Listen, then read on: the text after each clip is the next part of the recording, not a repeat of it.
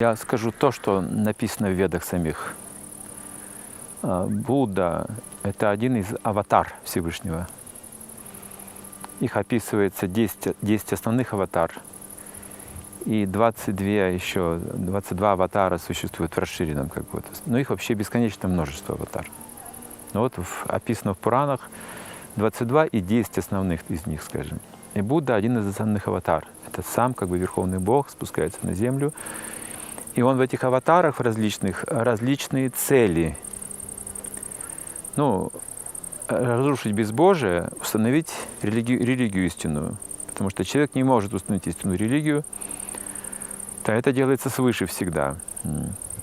И Будда устанавливает религию для тех людей, которые а, отклонились от вет. То есть в ведах описываются различные жертвоприношения, как путь к духовному совершенству. И в некоторых жертвоприношениях рекомендовано закладывать животных, предлагать в жертву. И с течением времени как бы суть, смысл жертвоприношений утратилась. Люди стали просто э, убивать животных, чтобы просто их есть. Стали к животным относиться высокомерно. Вот как сейчас, скажем, да? И Будда пришел, чтобы запретить все ведические жертвоприношения и отвергнуть веды для этого. И утвердил принцип ахимса, ненасилия, м, сострадания нравственности. И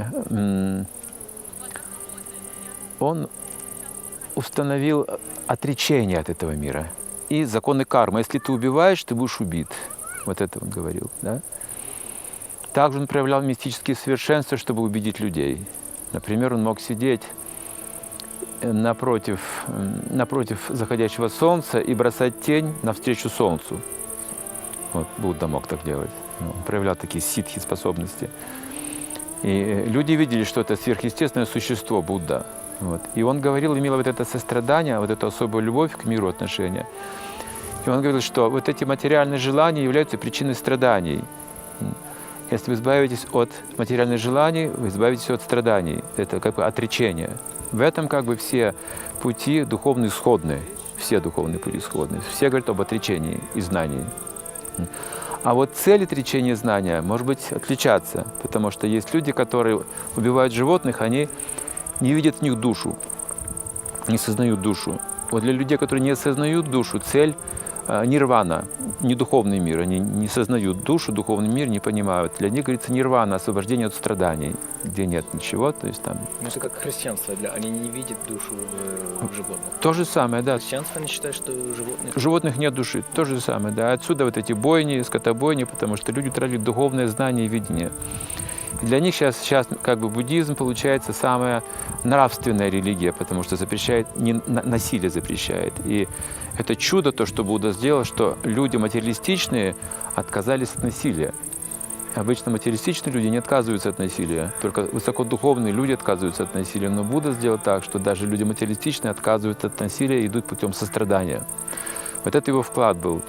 Но он пришел именно для этой категории людей, именно, вот для этой категории людей. И как он сказал, у них как бы нет понятия Бога, он их обхитрил.